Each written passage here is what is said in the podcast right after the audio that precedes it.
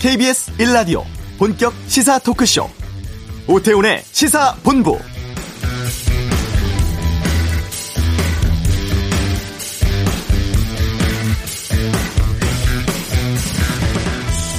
오늘부터 수도권의 거리 두기는 2단계로 비수도권 지역은 1.5단계로 완화됐습니다. 수도권 내 식당, 카페 영업 제한도 밤 10시로 늦춰지고 수도권 외 지역에선 시간 제한이 아예 사라졌습니다. 문 닫게 하는 규제는 최소화하되 스스로 실천하고 책임지는 방역으로 바꾸겠다. 이런 방침인데요. 다만 5인 이상 모임 금지 이건 그대로 유지가 됩니다. 이런 가운데 오늘 코로나19 백신 접종에 대한 1분기 세부 시행 계획이 발표가 됩니다.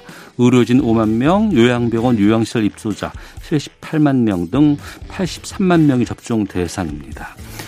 여전히 수도권은 녹록치 않은 상황이고 재확산 위험도 상존하고 있습니다. 계속해서 방역수칙 철저히 지켜주시길 부탁드리겠습니다. 오태훈의 시사본부 보궐선거 출마 후보 릴레이 인터뷰 있습니다. 잠시 후 이슈에서 국민의힘 오신환 서울시장 예비 후보 연결해 말씀 나누겠습니다.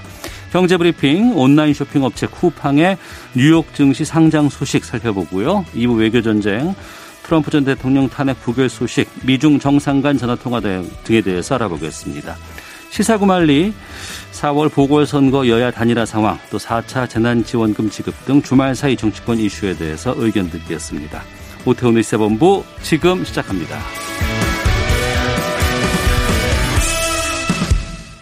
네, 4월 보궐선거 50일 앞으로 다가왔습니다. 여야 경선 레이스도 지금 달궈지고 있고요. 이번 주부터 후보 간 TV 토론의 시작으로 경선 흥행 아, 뜨거워질 것 같습니다. 아, 릴레이 인터뷰 오늘은 국민의힘 서울시장 후보로 나섰습니다. 오신환 경선 후보 연결해서 말씀 좀 듣겠습니다. 안녕하십니까? 예, 안녕하세요. 오신환입니다. 예, 오랜만에 뵙습니다. 네, 반갑습니다. 예, 예. 설 연휴에 이렇게 선거 앞두고 있으면은 이때 후보들이 상당히 많은 어, 힘을 좀 쏟아야 될 텐데 이번 설 연휴는 어떻게 보내셨어요? 네. 코로나 사태로 힘든 시간을 보내고 계신 분들 찾아뵙고요. 예. 예, 전통시장에도 다녀왔고 어. 또 간호사들, 노숙인들 만나 뵀습니다. 네. 예, 또 이제 후보자 토론이 이제 시작이 돼서요. 예. 토론 준비도 어, 했습니다. 예. 음. 다녀보시니까 어떤 민심들 좀 접하셨습니까? 아유, 뭐, 저, 죽겠다고 다들 아우성이죠. 어. 예, 서울 시내 전체 사업체 가운데 80%가 사실 자영업 소상공인들이거든요. 예. 예, 도세, 도소매업하고 음식 숙박업이 가장 큰데요. 음. 근데 지난해 연간 폐업자 수가 20만 명입니다. 네. 예, 그동안은 이제 정부를 믿고서 방역 지침에 적극 협조했지만 더, 더는 견딜 수가 없다. 정말 음. 살 길을 찾아달라 하는 게 지금의 정확한 민심이다. 저는 이렇게 판단합니다. 예. 네. 그 국민의힘의 경선 후보 1번 받으셨어요. 네, 네. 이거 뽑기 하신 겁니까? 그렇습니다. 예, 제가 직접 뽑았습니다. 아, 1번 뽑으면 아무래도 좀 기분이 좋지 않나요? 예, 뭐 언택트로 진행되는 당내 경선에서요. 예. 현장 투표가 없기 때문에 뭐 기호는 크게 의미는 없지만 음. 그래도 말씀하신 대로 과거 사례를 좀 보면 네. 기호 순서대로 최종 결과가 나오는 경우가 있기 때문에 예, 행운의 숫자라고 저도 예, 생각했습니다. 예. 예. 다른 후보에 비해서 오시단 후보께서 좀 선거에 늦게 합류를 하셨습니다. 네네. 유일한 70년대생 후보다 게임 체인저가 되겠다 이렇게 출마 선언해 주셨는데 어, 내가 서울시장 적임자다. 이거 어떤 것들을 좀 말씀해 주시겠습니까? 사실 뭐 제가 서울시장 역할을 잘 할 수 있을지 또 시장이 되면 무엇을 할 수 있을지 고민하는 시간들이 좀 있었고요. 네. 예, 다른 후보들 나와서 말씀하시는 걸 보니까 제가 가장 잘할 수 있겠다는 자신감이 생겼습니다. 어. 예, 다음 서울시장은 이 코로나 사태로 인한 K 양극화 위기를 극복해야 하고요. 네. 또 부동산 문제와 관련해서는 무주택 서민들과 청년들에게 희망을 만들어 드려야 된다고 생각합니다. 예, 그리고 서울의 미래를 다시 설계해야 되는데요. 네. 저는 이 문제들을 해결하기 위한 컨텐츠의 질과 진정성 측면에서는 제가 다른 후보들보다 앞선다 이렇게 생각을 합니다. 네. 어, 본 경선 레이스가 이제 본격 시작되고 내일부터 토론회 시작된다면서요? 네네. 그 토론 방식이 보니까 지금 오신환, 나경원, 조은희, 오세훈 이렇게 네 분이 지금 나와 있는데 방식은 어떻게 되나요? 네, 각기 이제 1대1 토론들을 각 후보들과 치르고요. 예. 그리고 나중에 최종 4명의 후보가 종합 토론을 하게 되는데요. 음. 일단 원고 없는 스탠딩 토론이라 네. 예, 자칫 또 이 감정 싸움이 될 수가 있는데 어. 네, 저는 철저히 정책에 초점을 맞추고 예. 그동안 나왔던 얘기들을 좀 정리하고 있습니다. 예. 그러면 오신환 후보는 내일 첫 번째 토론회에서 나경원 후보와 붙네요. 그렇습니다. 예. 예. 본 경선이 시작되면서 여러 가지 정책 공방도 치열했었고 나경원 후보 여러 가지 보조금 공약에 대해서 나경령이라고 비판을 하셨는데 어떻게 지금 이 토론에 임하시겠습니까? 어, 사실 뭐 제가 예, 당내 경선이지만 네.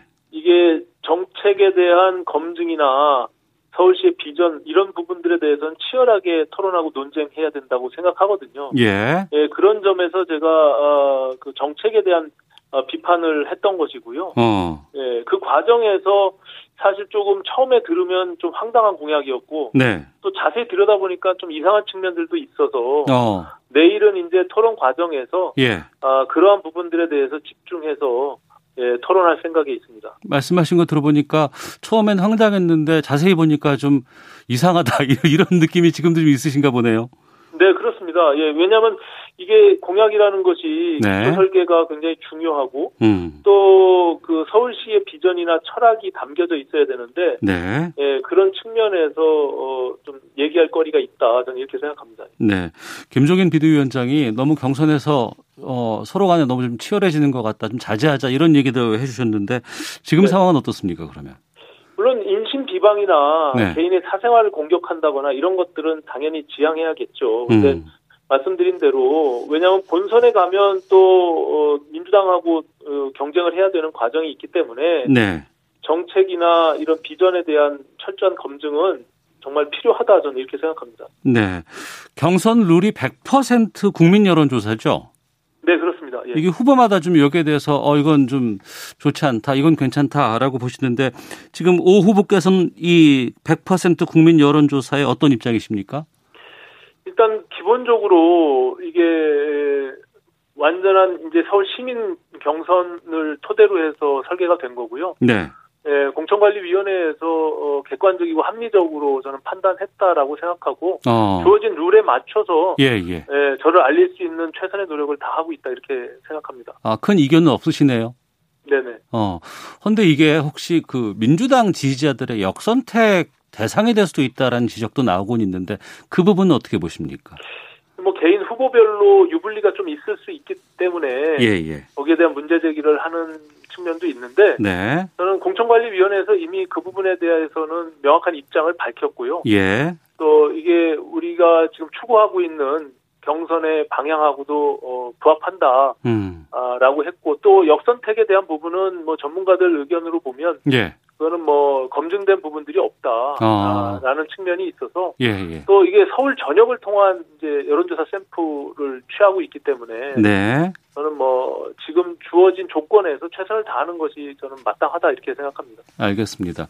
설 연휴에 나왔던 뉴스들 보니까 이 부분이 좀 관심이 가던데요. 나경원, 오세훈 후보가 그 안철수 후보가 제안을 했던 서울시 중도 보수 연립 정부 여기에 대해서 어 좋다 함께 하자 이런 긍정의 메시지를 내놨습니다. 오 후보는 네. 이 부분에 대해서는 어떤 입장이십니까?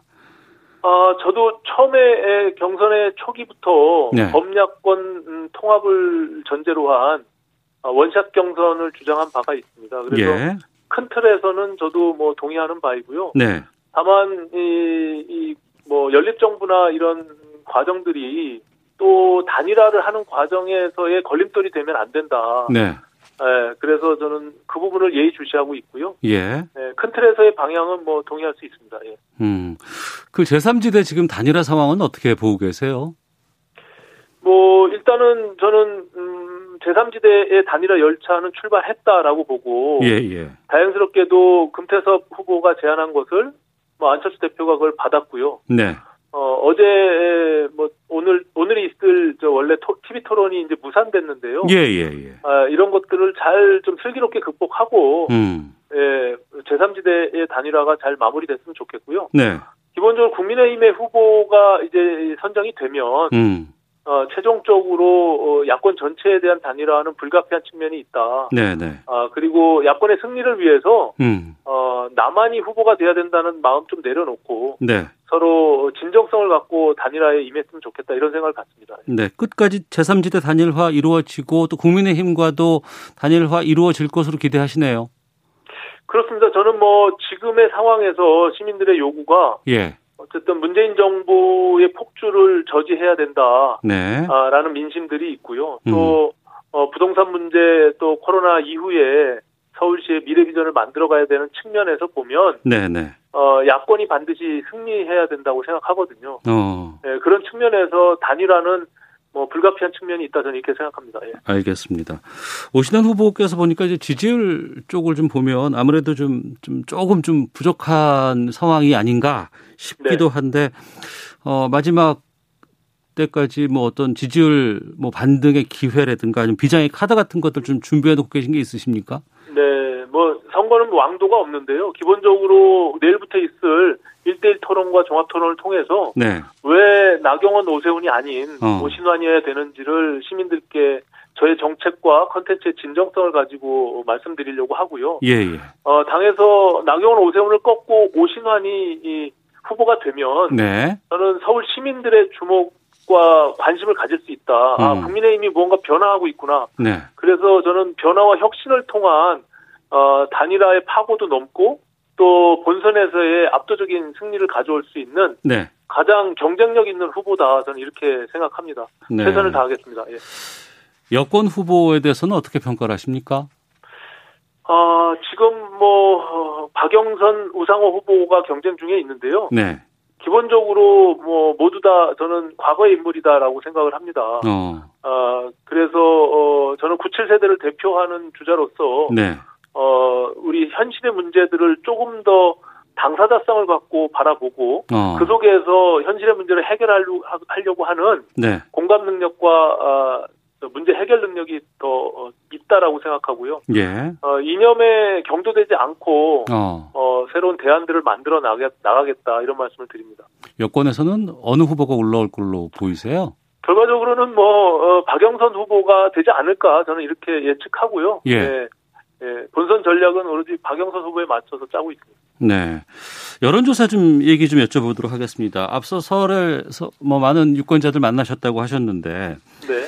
지금 서울 여론조사 SBS에서 나온 거 보니까요.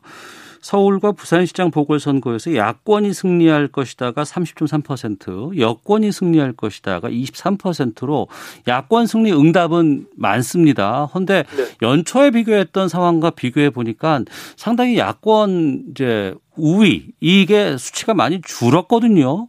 이 배경은 어떻게 보고 계세요? 어, 저는 기본적으로 어, 이 문재인 정권에 대한 실망이나 네, 어, 그거에 대해서 견제하려고 하는 그런 시민들이 네, 국민의힘을 바라봐야 된다라고 생각합니다. 그래서 어, 아, 국민의힘이 더 용감하고 과감하게 변화하고 혁신해야 된다라고 생각하고요. 예, 어, 그런 과정이, 그러니까 지금 국민의힘의 후보를 뽑는 과정과 예, 또 어, 단일화의 과정이 시민들께 에, 감동을 줘야 되는데 네, 네, 에, 그러기 위해서는 그냥 반사 이익을 바랄 것이 아니라 음, 아, 스스로의 변화 혁신 네, 또 개혁을 통해서 어, 대한정당의 모습을 갖춰야 된다라고 생각하고요. 그 중심에서 오신환이 이- 그 역할을 해내겠다 이런 말씀을 드립니다. 예. 네. 여론조사 개요 좀 말씀드리면 SBS가 입소스 조사 기관 통해서 발표한 것입니다. 2월 6일부터 9일까지 18세 이상 남녀 1,002명 대상으로 했고요. 유무선 전화 면접 조사 응답률 14.4%, 표본 오차 3.1% 포인트 플러스 마이너스인데요. 여기 보니까 정당 지지도도 민주당 38.5%, 국민의힘 20.8%로 신년과 비교해 봤을 때도 민주당은 오르고 국민의힘은 떨어졌거든요. 네네. 그러니까 이런 부분들이 좀 변수가 되지 않을까 좀 걱정은 돼 보이는 것 같던데 국민의힘 쪽에서는요. 네네. 저는 뭐 쉽 지 않은 선거다라고 생각합니다. 기본적으로 예. 아무리 이거 어, 어, 서울과 부산의 에, 보궐 선거가 음. 어, 그 원인 제공 자체가 어, 양 시장의 에, 성추행 문제로 불거졌긴 했지만 네. 어쨌든 말씀드린 대로 국민의 힘이 스스로에 대해서 어, 대한 정당이 되고 음. 기호감들을 낮춰가는 과정들이 함께 에, 같이 이, 선행되지 않으면 네. 어, 쉽지 않은 선거이기 때문에 음. 어, 저는 앞으로 남은 시간 동안 매우 중요한 시간이고 네. 또 다만 이제 문재인 정부 폭주에 대해서 반드시 에, 심판해야 된다라는 의견들도 꽤 많기 때문에 예, 이 부분들을 잘 우리가 활용해서 네. 에, 당이 변화하는 모습을 반드시 보여줘야 된다 이렇게 생각합니다. 예. 네. 아, 오시는 후보의 공약 얘기도 좀 나눠보겠습니다. 다른 후보들이 부동산 대책 위주로 많이 나왔는데 오시는 후보께서는 영업 손실 보상제도 도입 이걸 좀 제시하셨습니다. 이 네. 부분에 대해서도 좀 알려주시죠.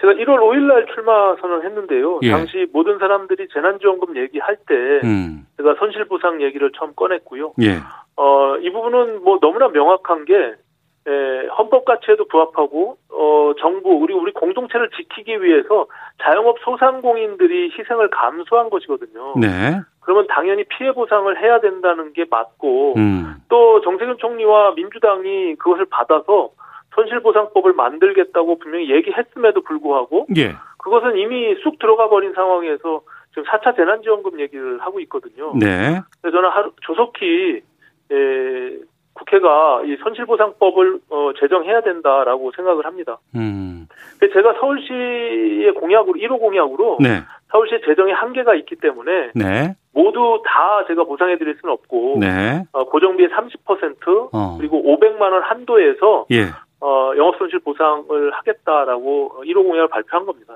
음. 부동산 관련해서는 어떤 공약들을 준비하셨습니까? 아, 지금 뭐 공급 확대 대책들을 마구 쏟아, 쏟아내고 있는데요. 네, 서울시의 아파트값 평균이 10억 원을 넘어섰거든요. 어, 어, 이 상황에서는 공급을 아무리 늘려봐도 예, 무주택 서민들과 청년들에게는 그림의 떡이잖아요. 음, 그래서 앞으로 주택 정책은 서민들과 청년들에게 민간주택과 공공임대 사이에 네, 주거 사다리를 놓는 쪽으로 초점을 이동해야 된다라고 어. 생각해서 예, 예, 그래서 환매 조건부 반반 아파트를 공약한 거고요. 네, 예, 서울시 아파트를 반값에 공급해서 어, 가격 부담을 줄이고 또 서울시에 다시 되파실 때는 매매 차익의 절반까지 보장하는 네, 그래서 서민들과 청년들에게 자산 축적을 도와드리고 징검다리 역할을 하겠다라는 그런 공약입니다. 어.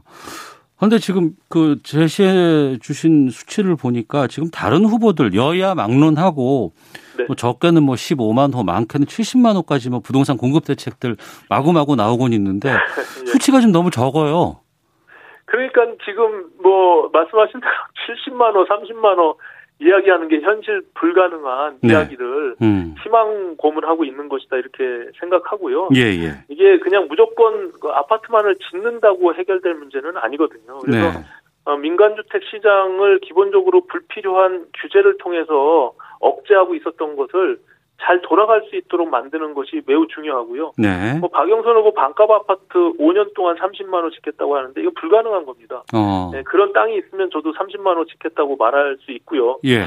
또뭐 우상호 후보는 강변북로하고 올림픽대로 위에 뚜껑 덮어서 뭐 공공임대 16만 원 짓겠다고 하는데 네. 어느 시민이 그것을 뭐 이해하고 받아들이겠습니까? 음. 그래서 어, 저는 기본적으로 제가 말씀드린 어, 민간 주택 시장이 전체 공급의 93%를 차지하고 있거든요. 네. 예, 그 부분의 무분별한 규제를 풀어서 음. 뭐 패스트 트랙 제도나 아니면은 용적률 인센티브를 줘서 민간 시장이 잘 살아날 수 있도록 만들면 되고요. 네. 또 서울 시장은 앞서 말씀드린 대로 무주택 서민들 또 청년들에게 어떻게 주거 사다리를 놓고 그들에게 희망을 줄 수 있을까에 음. 대한 반반 아파트를 통해서 저의 부동산 정책을 펼쳐 나가도록 하겠습니다. 알겠습니다. 자, 50여일 채 남지 않았습니다. 서울시장 된다면 앞으로 어떤 역할 할 계획인지 끝으로 좀 각오 좀 말씀해 주시죠. 예, 이 코로나 양극화 문제 또 부동산 문제 이 부분에 대한 극복이 매우 중요하고요. 네. 또 서울시의 도시 미래 비전을 만들어 나가야 되는 시장이 되어야 합니다. 아, 그래서 저는 이번 선거가 어, 대선에 1년 앞둔 문재인 정부 폭주를 또 저지하는 중요한 선거이기 때문에 네. 야권이 반드시 승리해야 된다 생각하고요. 그러기 위해서는 우리가 아, 사람을 바꿔야 합니다. 새로운 서울을 만들기 위한 새로운 인물을 선택해야 되고 그 과정 속에서 미래로 가는 어, 서울의 젊은 일꾼 오신환이 반드시 이, 그런 서울을 만들겠다는 말씀 드리고요. 끝까지 관심 갖고 지켜봐 주시기 바랍니다. 네, 지금 일정대로라면은 그 서울시장 국민의힘의 최종 후보는 언제쯤 선정이 됩니까? 현재로는 3월 4일 날 선정이 되는데요. 네. 저희가 종합 토론이 26일 날 끝나기 때문에 어. 아, 조금 앞당길 수도 있는 그런 일정인 것 같습니다. 예. 알겠습니다. 여기까지 말씀 듣겠습니다. 고맙습니다. 네, 감사합니다. 네, 지금까지 국민의힘 오신환 서울시장 경선 후보 연결해서 말씀 들어봤습니다. 자, 이어서 이 시각 교통 상황 살펴보고 헤드라인 뉴스 듣고 오겠습니다. 교통정보센터의 임초희 리포터입니다. 네, 이 시각 교통 정보입니다. 오늘 전국의 고속도로 월요일 같지 않은 교통량입니다. 비가 오고 안개도 껴있는 굳은 날씨 탓에 대부분이 수월하고요. 작업을 하고 있는 곳도 없습니다. 다만 돌발 상황 여파를 받는 곳이 있는데요.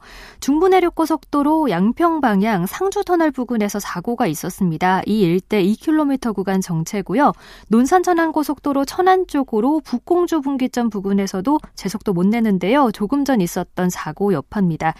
서해안고속도로 목포 쪽으로는 서산 부근 갓길에서 사고 처리를 하고 있는데요. 부근에서만 지나기 어렵고요. 현재 경부고속도로는 양방향으로 수도권에서만 정체입니다. 서울 방면은 기흥에서 수원 부근, 양재 부근부터 반포까지고요. 반대 방향 부산 쪽은 한남과 서초 사이만 교통량이 꾸준합니다. KBS 교통정보센터였습니다.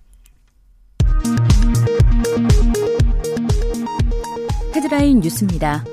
어제 코로나19 신규 환자가 344명으로 사흘째 300명대로 나타났습니다. 국내 발생 환자 323명 중 서울 147명, 경기 99명, 부산 15명, 대구 12명 등입니다. 경기 이천의 산란계 농장 두 곳이 고병원성 조류 인플루엔자 AI 확진 판정을 받았습니다.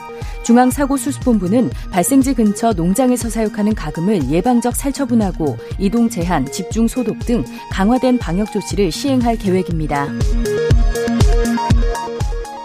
지난달 국내 자동차 생산과 내수, 수출이 모두 5개월 만에 두 자릿수 증가율을 기록했습니다.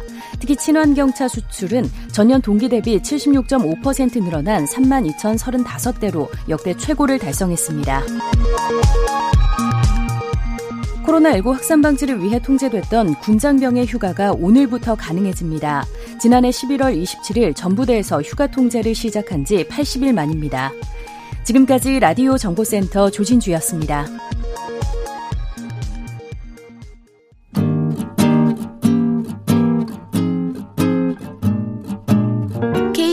1라디오 오태훈의 시사본부 여러분의 참여로 더욱 풍성해집니다. 방송에 참여하고 싶으신 분은 문자 9730번으로 의견 보내주세요. 짧은 문자는 50원, 긴 문자는 100원의 정보 이용료가 붙습니다. 애플리케이션 콩과 마이케이는 무료고요. 시사본부는 팟캐스트와 콩, KBS 홈페이지를 통해 언제나 다시 들으실 수 있습니다. 많은 참여 부탁드려요. 네, 월요일 알기 쉽게 경제 뉴스 풀어드리는 시간입니다. 시사본부 경제브리핑 참 좋은 경제연구소 이인초 소장과 함께하겠습니다. 어서 오십시오. 예, 안녕하세요. 예. 지금 보니까 코스피, 코스닥 다 1.4%, 1.5%, 6% 정도 지금 상승세로 출발을 하고 있는데 연휴 이후에 지금 우리나라 최대 온라인 쇼핑 업체로 가는 쿠팡, 쿠팡이 미국 뉴욕 증시에 상장 준비한다더라. 이런 기사가 아침부터 계속 쏟아지고 있어요. 그렇습니다. 어떤 상황인 거예요? 설 연휴 동안 예. 기업 국내 기업 관련해서 두 가지 굵직굵직한 뉴스가 날아들었어요. 네. 하나는 어 쿠팡이 드디어 뉴욕 증시에 상장한다더라. 음. 또 하나는 집안 싸움이긴 한데 네. 어, 지금 LG와 SK가 배터리 지금 소송전 벌이고 있거든요. LG를 미국에서 이게 이겼다고 이렇게 판정하지 않았나요? 압승이에요. 어. 압승으로 이제 LG 손을 들어주니까 예. 이제 SK가 다급하게 이제 좀 어. 협상을 해야 되는 그런 입장인데 예, 예. 그래도 지금 증시에 미치는 파장을 보면 이 쿠팡입니다. 어. 아, 지난 현지 시간 12일에 네. 쿠팡이 아, 미국 증시에 상장하기 위해서 미 증권거래위원회에다가 신고서를 제출했어요. 네. 미국 증시 하면 우리가 뉴욕 증권거래소가 있고 음. 기술주 위주의 나스닥 시장이 있는데 그렇죠. 나스닥은 IT주들 위주여서 상장이 다소 수월합니다. NISE보다 예. 뉴욕 증권거래소보다. 근데 당초 알려진 나스닥행이 아니라 뉴욕 증권거래소 상장을 택한 거예요. 어. 자, 그러다 보니까 아직 어느 정도 물량을 상장할 것인가 공모 가격이 어느 정도인가는 결정되지 않았지만 네. 쿠팡은 이번 상장을 통해서 약 10억 달러 우리 돈으로 1조 1천억 원 상당의 자금을 조달할 것으로 알려지고 있습니다. 어, 뉴욕 증시위에서. 어. 그렇습니다.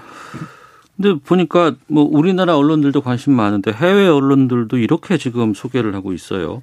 중국의 알리바바 이후에 최대 규모의 뭐 기업 공개다 맞습니까? 맞습니다. 알리바바의 경우에는 미국의 대표적인 온라인 기업이면서 예. 미국의 버금가는 음. 이제 중국판 이 프라이데이, 블랙 프라이데이 광군절을 만든 게 알리바바거든요. 네. 그래서 알리바바가 2014년에 뉴욕 증시에 상장이 됐는데 음. 당시에 미국 증시의 IPO 기업 가치가 아 1,680억 달러, 우리 돈으로 약 180조 원이었다면 알리바바가 그렇습니다. 예, 그 예. 이후에 어. 외국계 회사로서는 쿠팡이 최고다. 예. 500억 달러. 약 55조 원 상당이 될 것이다라고 월스트리트 저널이 보도를 하고 있습니다. 그러니까 쿠팡의 평가 가치를 어, 해외 언론들이 55조 정도로 평가하고 있다고요? 예, 이 55조 원이 기업 가치가 어느 정도냐? 이게 인정이 된다면 예. 국내 증시 상장됐어요. 어. 그러면 네이버하고 맞먹습니다. 쿠팡이 예. 어. 시- 구- 국내 시가총액 5위 기업이 되는데 예, 예. 이러다 보니까 같은 업종에 지금 묶이는 유통 물류업을 하고 있는 뭐 이마트라든가 롯데쇼핑, CJ 대한통운 다 합친 거, 시가총액 다 합친 것보다도 몸집이 4배 이상 큽니다. 네. 자, 이렇게 아니 야, 지금 2000 어, 10년에 지금 그 쿠팡이 사업을 시작을 해서 지금 11년째 적자거든요. 네, 네. 적자인데 어떻게 이렇게 성장성을 높이 평가했느냐. 잠깐만요.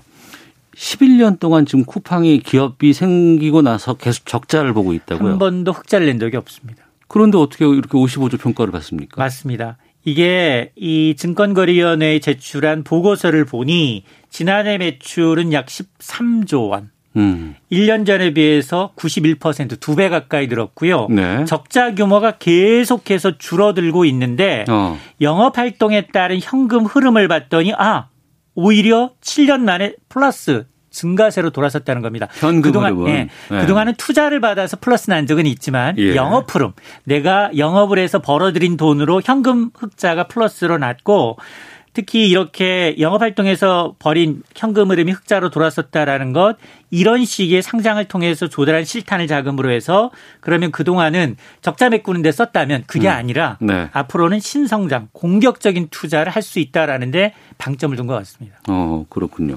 쿠팡은 지금 우리 증시에는 안 올라가 있잖아요. 아 없죠. 근데 이제 그 한국 증시 말고 미국 증시로 바로 가겠다고 하는 이유도 있을까요? 맞습니다. 만년 적자인 기업 쿠팡을 한국 증시는 받아주지가 않습니다. 어.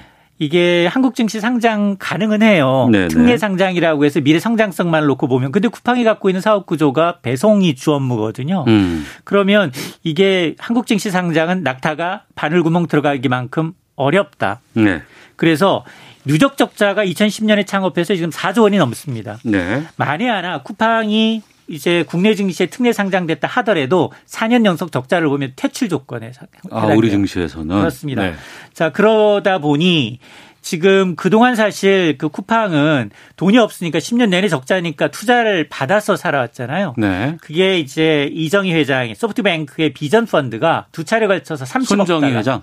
그렇습니다. 손정희 네. 회장이 예, 예. 거의 3, 3조 달러, 3조 원 이상을 투자를 한 거예요. 어. 오히려 그래서 이번 그 투자의 상장의 최우승자는 손정희 회장이다라는 얘기가 나오고 있거든요. 음. 21조 원을 챙기게 됩니다. 6, 네. 년 만에. 자, 그래서 이렇게 하는 것 하나 미래 성장성만을 놓고 보면 당연히 이 그 기업 가치 플랫폼이라는 기업 가치를 높게 평가하고 있는 미증시를 선택하는 것이 더 유리했고 음. 또 하나 이유가 바로 우리 국내 증시에는 없는 우리나라에는 없는 차등 의결권 부여입니다. 차등 의결권 부여라는 게 뭐예요?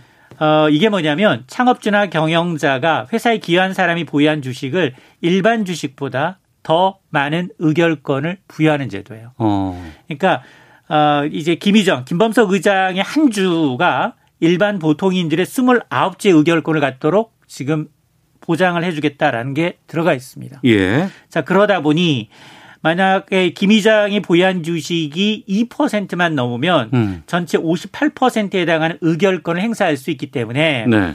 그저- 그동안 투자를 받으면서 지분을 많이 나눠줬을 거 아니겠습니까? 음. 지분을 담보로 제공했을 텐데 그런 권리 행사에 따른 이제 경영의 제약을 받지 않는다라는 것이 굉장히 매력적이지 않았겠느냐라는 네. 거고요. 어. 그래서 사실 김 이장이 지금 쿠팡의 지분율, 지분 어느 정도인지는 공개되지는 않았지만 다만 또 어떤 잔소리를 달고 있느냐. 만에 하나 김 이장이 이 주식을 매각하거나 증여 상속하게 되면 이런 차등 의결권은 무효됩니다. 음. 일반인들과 똑같은 보통주로 전환이 됩니다. 그러니까 똑같이 한 주를 갖고 있다고 하더라도 그것이 오너가 갖고 있느냐 다른 사람이 갖고 있는 게 다르다는 뜻 아니에요? 그렇습니다. 이게. 우리는 이게 안 되잖아요. 맞습니다. 우리는 안 되는데 미국 어. 증시에서는 이걸 허용하고 있기 때문에 네. 그동안 뭐 구글이라든가 그리고 지난해 상장한 이제 숙박 공유 업체 에어비앤비의 네. 경우에는 어, 대주주의 지분을 10배 내지는 20배 가까이 음. 이제 의결권을 차등 적용하는 것이 이제 굉장히 IT 기업들한테는 매력적으로 다가오고 있는 게 네. 뉴욕 증시 상장의 매력입니다. 기업이 뉴욕 증시에 상장을 해서 거기에서 엄청난 투자 금액을 좀 벌어들인다 그러면은 그 직원들도 좀 좋을 거 아니에요. 그렇습니다. 지금 이 SEC에 상장 신청하면서 뭐라고 얘기했느냐. 지금 배송 인력이 있죠. 쿠팡맨 등 전 직원한테 천억 원 규모의 주식을 나눠주겠다는 거예요. 아, 배송 인력 하시는 분에게도 주식 나눠주겠다? 맞습니다. 어. 아, 코로나19 속에서도 고객을 위해서 헌신한 일선 직원과 비관리직 직원들의 노고를 치하한다. 네. 이들 직원이 우리 회사의 근간이자 성공의 이유다라고 설명을 하고 있습니다. 그러면서 지금 현재 쿠팡의 직원 수가 한 5만 명 정도로 알려져 있어요. 네. 이게 천억 원의 규모를 주식으로 지급하는 것이기 때문에 평균 내면 감안하면 1인당 한 200만 원 정도의 주식을 지급받을 것으로 보입니다. 네. 다 막 긍정적인 얘기 많이 나오고 뭐 여기저기서 좀 이렇게 장밋빛에 대한 뉴스들도 좀 쏟아지고 있는데 앞서 말씀해 주신 것처럼 이게 그냥 뭐 유통 회사고 또 배송까지 포함하고 있는 회사잖아요. 맞습니다. 그리고 해외 지금 뭐 이런 쿠팡이 나가서 진출한 경우도 좀 흔치 않은 것 같은데 이 규모의 회사가 미국 증시에 상장이 된다고 하고 10년 연속 적자를 기록했다고 하는데 이렇게까지 너무 이렇게 좀 어, 과대 포장되는 건 아닌가 또 이런 걱정도 드는데 어떻게 맞습니다. 보시는지. 이제 그 국내 서학개미가 이제 뉴욕 증권거래소에 거래된 이 쿠팡의 주식을 사고 팔 수 있게 되는 건 굉장히 긍정적입니다. 네. 그럼에도 불구하고 지적하셨던 것처럼 지금 우려는 있어요. 하나가 지금 수조 원의 적자가 누적이 되어 왔어요. 4조 원 이상의 적자가 누적이 되어 왔습니다. 또 하나가 과로 문제와 같은 노동 문제가 걸려 있어요. 음. 그리고 국내 시장은 이미 배송 시장이 레드오션입니다. 어, 이런 이제 대기업 유통 업체들과의 경쟁에서 어떻게 살아남을지 네. 활로를 좀 찾아야 되는 문제들이 남아 있고요. 어. 또 하나가 아, 이제 사실 국내에서도 왜 그러면 이런 기업들 쿠팡뿐만이 사실은 아니에요. 네이버의 라인이라는 업체 그리고 이제 넥스 뭐 넥슨이라는 업체 일부 업체들이 해외 증시 상장을 통해서 활로를 추가하고 있거든요. 네. 그러다 보니까 우리나라의 이제 상장에 좀 문제가 있는 게 아니야 이런 얘기가 나오고 있거든요. 음. 그럼에도 불구하고 상장 문턱을 낮추는 것은 양날의 검이거든요. 네. 왜냐하면 기술력만 먹고 상장시켰다가 상장 폐지가 되면 음. 그 손해는 고스란히 투자자 몫이 될 수도 있거든요. 네. 반면에 쿠팡처럼 만년 적자했던 기업이 성장성 있는 기업이 해외로 빠져나가는 경우가 생기고 있고 음. 물론 그 상장을 통해서 벌어들인 금액을 다시 국내 인력 투자를 쓴다 하더라도 점점점 이런 기업들이 많아지고 있다라는 건 우리가 국내 증시 어떤 상장의 어떤 제도에도 어떤 허점이 있는 게 아니냐 아, 이런 얘기가 나오고 있는 겁니다. 그 재투자 계획을 발표했다면서요. 5만 명을 신규 채용하겠다고? 맞습니다. 향후 채용 계획을 밝혔어요. 쿠팡은 지난해만 2만 5천 명 채용했어요. 어. 코로나19 속에서도. 그래서 지금 현재 아, 지난해 9월 기준 국내 30여 개 도시에 100개 이상의 물류센터를 운영하고 있고 현재 5만 명인데 앞으로 2050, 2025년까지 5만 명씩 매년 아, 평균 한 해 평균 만 명씩 고용하겠다라는 건데요. 네. 이게 5년 후면 10만 명이 되는데 국내 최대 기업 삼성전자가 지금 10만 6천 명이에요. 어. 그러니까 고용 창출 면에서는 굉장히 이제 그 포부가 이제 큰데 음. 과연 이런 사업 계획이 연차적으로 이제 어느 정도 되고 그리고 손정희 회장이 투자 계획을 빼기 빼겠다고 했기 때문에 이런 것들이 어떤 영향을 미칠지 지켜봐야겠습니다. 알겠습니다. 자, 지금까지 경제브리핑 참 좋은 경제연구소 이인철 소장과 함께했습니다. 고맙습니다. 네, 고맙습니다. 잠시 후 2부 외교 전쟁이 있습니다. 트럼프 전 미국 대통령 탄핵안 부결된 상황들 또 이어서 시사구말리는 보궐선거 상황 짚어보도록 하겠습니다. 2부에서 뵙겠습니다.